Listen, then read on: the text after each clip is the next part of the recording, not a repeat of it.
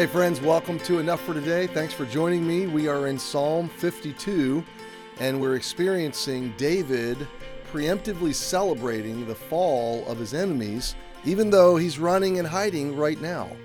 Now, let me just step back from this and drive home the uh, value of this practice, okay? and I thought of a, of a good example a little while ago.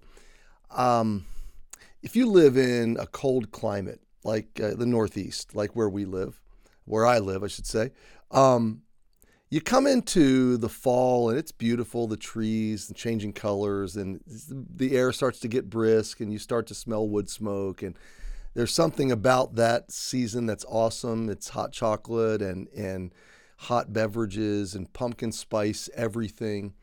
And then you come into the winter and, and, and the holiday season, and it's almost magical. It's almost, uh, it's just there's a there's a mystical, romantic, delightful, peaceful quality to it, especially when the first early snow starts to fall. And I would say that lingers all the way through December into early January.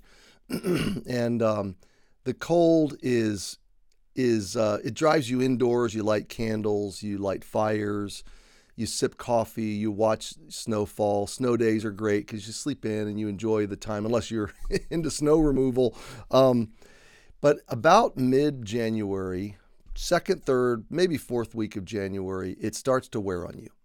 The clouds hang low, the gray days are short, it's a lot of darkness. And it's not even as short in Connecticut as it is many other places on the planet. But you're dealing with a lot of darkness, a lot of cold, a lot of gray and if it's not frozen, then it's slushy and kind of muddy and wet, and um, it, it, there's no leaves on the tree, so everything's stark. It's the world goes black and white. the cold weather just gets to your bones. By about the first or second week of February, you start to, at least I do, and I'm, I'm sure many do, you start to feel that emotionally. Now, there's a lot of things that can help with it. I mean, I take vitamin D, try to sit in the sunshine when it's out. Um, there's all there's, I could list probably 20 or 25 ways of coping with that uh, that thickness. One of the ways is to get out of it for a little while and take a break, which usually Dana and I go to Florida or some sunny place um, for a week or two. So uh, there's that. But here's one practice. Worship is a big practice, lighting candles and creating warmth and comfort and coziness, comfort foods. Um, but there's one practice that really, really is um, very powerful. Okay, and that is the, pow- the, the, the, the practice of anticipation. so I know by early March if I'm in an emotional fog, if I'm in a weather fog, if I'm in low grade days, we haven't seen the sun in six, eight days, whatever, I know that just ahead there's going to be a break in the weather and everything's going to come to life. So uh, in Connecticut, that happens late April, early to mid May. Everything pops, pastels, uh, the trees come to life, the leaves come back, the grass greens up, the weather thaws. You start to, the days get longer. You can start to sit outside. You can start to take walks or bike rides um, and really enjoy the warmth. And then it take honestly, it takes me a couple weeks for my bones to thaw out. Like just sitting in the sun, taking walks in the sun, uh, taking bike rides in the sun, and the warmth starts to come back. And ever since cancer, my blood flow isn't what it used to be anyway. So uh, I'm just generally cold, even this summer, to be honest with you. But um, that's just uh, that's just what I carry with me. But here's what I'm driving at.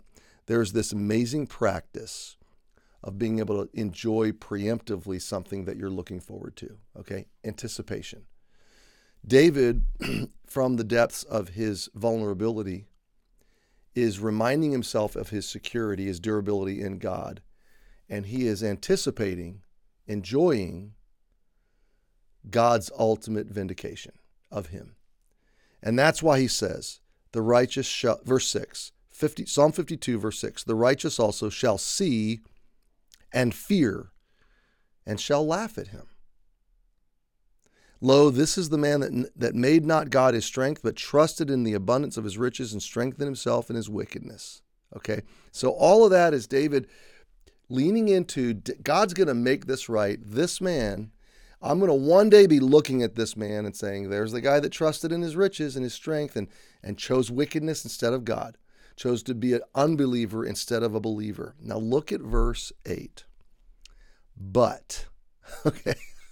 Oh, I love this. I love this. Okay. But I am like a green olive tree in the house of God. I trust in the mercy of God forever and ever. Now this is this is a verse to lock in. I mean, don't just think about it today, just drive it to the depths of your soul. I am like a green olive tree in the house of God.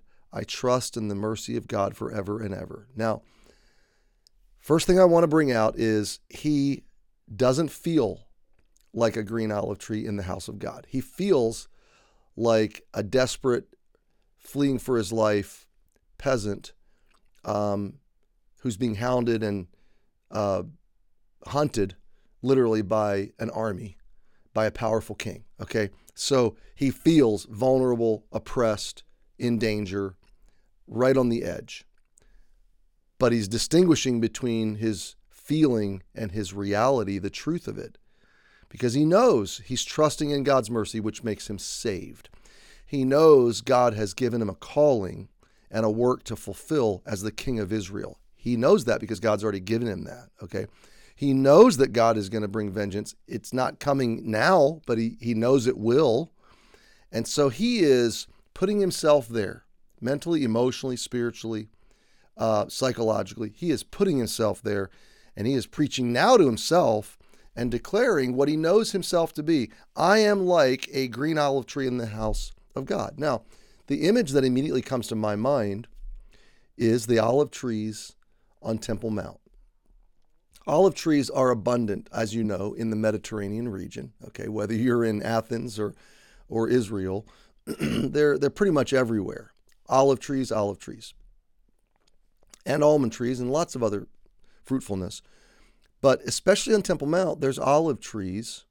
And in the day of David, or in the idea of David, now, so at this time, Israel is not, the capital hasn't been moved to Jerusalem, okay? Um, so the place of worship in Israel at the time of this writing is Shiloh. Shiloh is just north of Jerusalem, um, maybe 45 minutes to an hour it, it, it's interesting to visit there because it's a um, ge- um, topographically it's a miniature of Jerusalem. And I don't want to take the time today because I'm running out of time to explain what that means. But when you stand at the peak of uh, the old city or the old ruins of Shiloh and you look down to where the tabernacle would have been, with where Hannah prayed, where Eli was a priest, um, it's it's like you're standing on Mount Zion looking down on Temple Mount, but without all the buildings and out, out all the city there. It's literally the same topography the old city of David, the, where the Temple Mount is, and then the valley, which would be uh, the, the, the valley of the Kidron Valley, and then a hill that comes up on the other side and kind of surrounds the area, uh, which would be the Mount of Olives and some of the other mountains across the valley from from Old City Israel, so or Old Town uh, Jerusalem, I should say. Um, so when you're standing there uh, at the peak of Shiloh, you look down, there would have been a tabernacle. And three times a year, all the tribes of the nation of Israel would have gathered at Shiloh or Shiloh, um, the way they say it in Hebrew. And they would have had feasts and festivals and, and merriment and music and worship. And they would have gone to that, to that tabernacle spot where they would have pro- provided their sacrifices, they would have celebrated their God, they would have in, enjoyed each other, enjoyed their feasts, enjoyed enjoyed God. Okay, and in the proximity of that tabernacle would have been olive trees on the grounds. Okay, and what the idea is the permanence of that olive tree. Uh, growing in the presence of God and bearing its fruitfulness season by season by season, just see in and out of season, the steadfastness of this olive tree sitting and growing and rooting in uh, the presence and the protection and the provision and uh, all the blessing of God, all the favor of God. David is saying, I'm like that olive tree. I'm planted, it's permanent. God is with me, I'm with Him. And I'm going to go in and out of season. Seasons are going to ebb and flow, but I'm like that olive tree in the house of God. Why? Because I've trusted in the mercy of God forever and ever. So, beautiful, powerful, transformational reality. When the world is melting down around you, you are like an, if your faith is in the mercy of God, you're like an olive tree planted at Shiloh, at the tabernacle, the very presence of God, flourishing you, bringing fruit in and out of season. He's got you. Hey, have a great day. Thanks for joining me. We'll see you tomorrow.